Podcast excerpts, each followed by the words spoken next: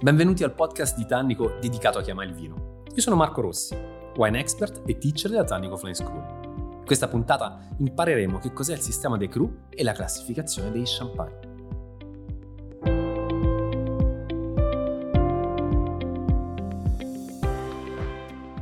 Il sistema di classificazione in champagne è un sistema assai particolare perché fa riferimento a una classificazione comunale. Non stiamo parlando dunque di singoli vigneti o di porzioni, non stiamo utilizzando un approccio tipicamente di, di Borgogna.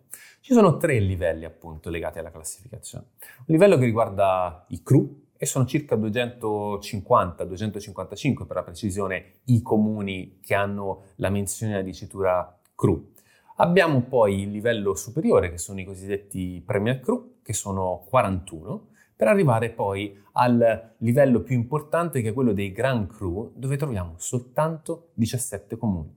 E siamo dislocati principalmente nelle tre zone del nord della zona produttiva della Champagne, quindi siamo intorno alle città di Epernay, Ai e Reims. Mentre se andiamo in Côte Bar, quindi andiamo nella parte di Troyes, nella parte sud, non troviamo la menzione Grand Cru. Ecco però realmente a che cosa fa riferimento? Non è soltanto un sistema comunale legato alla qualità, ma legato anche molto al prezzo di acquisto delle uve, tant'è che vengono indicate sui tre livelli le percentuali in relazione al prezzo di vendita. Ogni anno in Champagne viene indicato il valore delle uve, quindi i Grand Cru hanno la possibilità di vendere al 100% del valore. Se invece scendiamo sui Premier Cru, parliamo di un valore che va dal 90 al 99%, a seconda poi anche della maison o del vigneron. Se invece facciamo un focus più specifico sui cru, scendiamo ulteriormente e il valore che può essere riconosciuto ai CRU, ai comuni, quindi ai 255 comuni, va dall'80 all'89% del prezzo indicato annualmente. Questo vi dà una dimensione ovviamente di quelle che sono delle dinamiche non soltanto qualitative ma anche economiche legate alla qualità. Ci sono dunque molti vigneron che conferiranno le uve alle grandi maison per andare a fare i millesimati oppure le grandi cuvée. Questi vigneron non avranno interesse, come può accadere per esempio in Italia, a sviluppare un proprio percorso di vinificazione per avere il proprio marchio, ma è, diciamo, consuetudine che siano proprio degli artisti della vigna, in grado di garantire poi una massima qualità ai grandi nomi, alle grandi maison.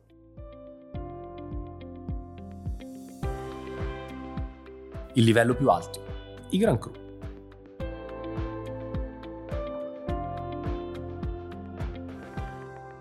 Se parliamo di Grand Cru, vi sarà capitato di trovare delle menzioni in etichetta. Per esempio, AI o Tour-sur-Marne, stiamo facendo riferimento alla zona di AI, quindi alla Vallée de la Marne. Se invece trovate delle indicazioni tipo Verzy, Ambonnet, ad esempio, stiamo facendo riferimento alla zona di Reims, quindi siamo nella, nell'areale della montagna di Reims. Se scendiamo un po', quindi andiamo nella Blanc de Blanc. Nella Blanc de Blanc possiamo trovare per esempio Mesnil, luogo leggendario per, per quanto riguarda lo Chardonnay, ma troviamo anche Craman o Illy per esempio. Quindi questi sono soltanto del, dei nomi in apparenza indicati in etichetta, ma in realtà determinano fino in fondo quello che è il valore dell'uva base che è stata utilizzata per andare a creare un grandissimo champagne e non possiamo quindi prescindere da, questi, da questo sistema di classificazione. Ci dà dunque l'indicazione anche della, dello stile del vino. Se stiamo parlando di Cote Blanc, quindi abbiamo un Grand Cru della Cote Blanc, sapremo che lo Chardonnay sarà il principe probabilmente ed è qui che troviamo grandissime maison con grandissime espressioni. Se invece troviamo un'indicazione eh, in funzione alla Montagne de Reims, beh, intanto capiamo se è un Blanc de Blanc o un Blanc de Noir, però è ovvio che andiamo a pensare a uno stile leggermente differente, dove il Pinot Nero o il Pinot Noir potrebbe giocare un ruolo importante, un ruolo fondamentale. Altra dicitura che troviamo spessissimo in etichetta fa riferimento al diciamo colore del vino, quindi potremmo trovare un Blanc de Blanc, quindi fa riferimento che il cepage, quindi i vitigni utilizzati per andare a fare il vino, sono di fatto a bacca bianca. quindi 9 su 10 stiamo parlando di Chardonnay. Se invece parliamo di Blanc de Noir, quindi stiamo parlando necessariamente di un vino bianco fatto con uve a bacca nera, quindi per intendersi saranno Pinot Noir e Meunier principalmente, anche perché vi ricordo che gli altri vitigni della Champagne autorizzati, che in tutto sono sette, comunque vengono utilizzati quasi, quasi mai. Consideriamo che in realtà esistono anche delle zone in cui si va a produrre un Pinot Noir fermo, rosso. È ovvio che non rientriamo a questo punto nella denominazione delle, delle bollicine, del, dello spumante, però questa è una bella, è una bella curiosità. Se ci spostiamo soprattutto nella parte sud, quindi nella Côte Bar, dove il Pinot Noir si esprime in maniera un po' più importante, più, più imponente, anche un po' più austera se vogliamo, troviamo spesso e volentieri i rosé. I rosé oggi sono un, una finezza, sono un qualcosa che piace molto ai tanti appassionati di vino e posizionamenti di prezzo sono anche spesso e volentieri molto elevati. Ecco, i rosé ovviamente hanno una base di Pinot Noir importante. Abbiamo due tecniche principali per andare a fare uno champagne in rosa.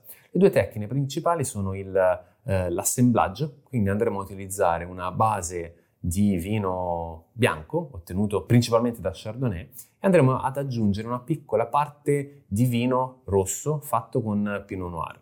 Quindi questo diventa un vero e proprio assemblaggio di colore, oltre che di vitigno, proprio per portare questa tonalità rosa. L'altro metodo, che è quello invece più tradizionale, è il cosiddetto sagné, quindi il sanguinamento, ed è una tecnica che viene spesso utilizzata anche in territori da vini fermi, ovvero andiamo ad estrarre dal tino o dalla botte, a seconda di come stiamo lavorando, una parte di vino prima che le bucce abbiano la possibilità di colorarlo. Quindi stiamo parlando di pino nero, di pino noir ovviamente, a contatto con le bucce, quindi in macerazione. Dopo qualche ora di contatto sulle bucce, mentre appunto stiamo rilasciando sostanze coloranti, ma anche eh, organolettiche, anche profumi, andremo proprio a succhiare via dal tino una parte del vino. Questo ci aiuterà in realtà a concentrare ulteriormente il vino rosso. Dall'altro lato, ed è per questo che è una tecnica tradizionale, perché risale a quando si faceva anche vino rosso fermo, dall'altro lato ci darà invece un vino rosa, quindi un rosato, che poi andremo a spumantizzare.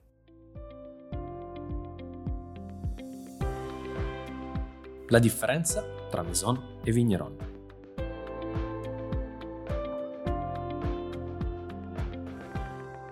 In Champagne abbiamo 15.000 vignaioli, quindi sono del, del, dei contadini fondamentalmente che coltivano, allevano la vite ma non hanno la possibilità di vinificare direttamente. Questi sono veri e propri artisti, poi a seconda del livello di cru chiaramente avranno anche la possibilità di vendere le uve ad un prezzo completamente differente. Ma per 15.000 vignaioli che ci sono abbiamo anche 5.000 vigneron ovvero produttori che seguono dalla A alla Z il processo produttivo, quindi hanno vigneti di proprietà, ma vanno anche a vinificare e hanno la possibilità di utilizzare fino al 5% di, eh, di uve non di proprietà. Poi abbiamo le grandi maison, che sono circa 110. Le grandi maison tendenzialmente utilizzano per le etichette più acclamate vigneti di proprietà. Sulle altre etichette tendono invece magari ad acquistare parte delle, parte delle uve o anche la totalità. Ma come riusciamo a muoverci all'interno di questo, di questo mondo per fare chiarezza? Le sigle. Troviamo nella retroetichetta spesso e volentieri, ma a volte anche nel fronte, proprio l'indicazione. Se troviamo NM, stiamo facendo riferimento ad un negoziante, il negoziam, cosiddetto negoziant manipulant, ovvero qualcuno che acquista uve e attraverso quelle uve acquistate, che ripeto potrebbero essere un cru, un Premier Cru, un Grand Cru, andrà a fare il proprio champagne all'interno della propria cantina.